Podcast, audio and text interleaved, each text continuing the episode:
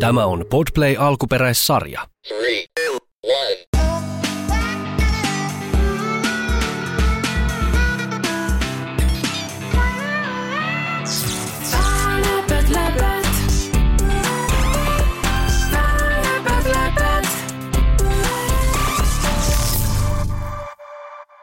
Mä oon Paula.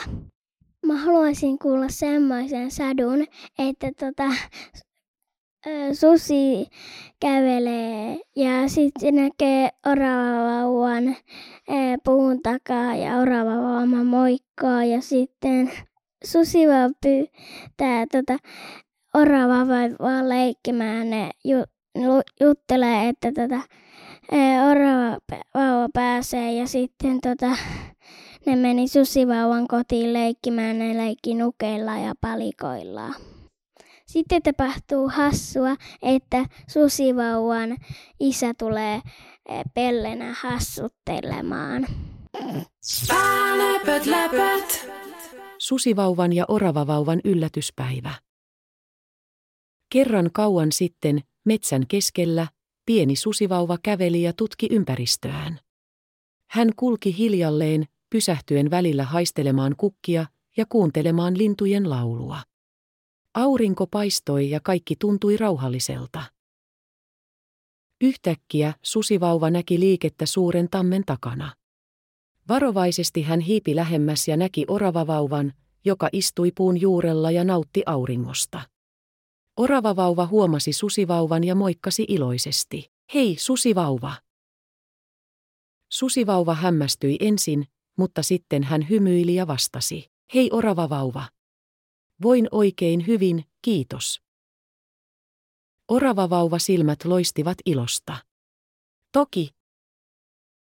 Susivauva mietti hetken ja sanoi, minulla on kotonani nukkeja ja palikoita.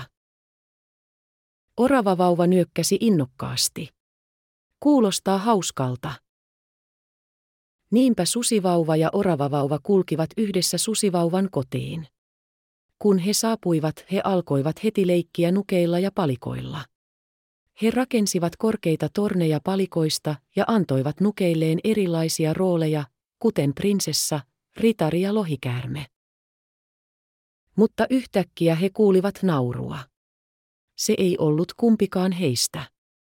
He katsahtivat ympärilleen ja näkivät jotain hassua. Sieltä tuli susivauvan isä, pukeutuneena värikkääksi pelleksi. Hänellä oli punainen nenä, suuret kengät ja hassu hattu. Moi pikkuinen. Ajattelin yllättää sinut ja ystäväsi hieman hassuttelulla, susivauvan isä sanoi nauraen. Oravavauva nauroi ja taputti käsiään ilosta. Olet todella hauskan näköinen, susivauvan isä. He kaikki nauroivat ja leikkivät yhdessä koko iltapäivän. Kun aurinko alkoi laskea, oravavauva sanoi hyvästit ja kiitti hauskoista leikeistä.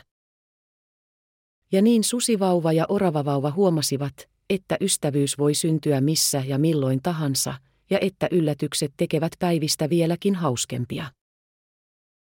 Ja siitä päivästä lähtien, aina kun susivauva ja oravavauva kohtasivat metsässä, he muistelivat tuota hauskaa päivää ja nauroivat yhdessä. Ja heistä tuli parhaat ystävät. Tosi kiva. Kaikista hauskinta oli, kun isävauva tuli hassuttamaan. Läpät,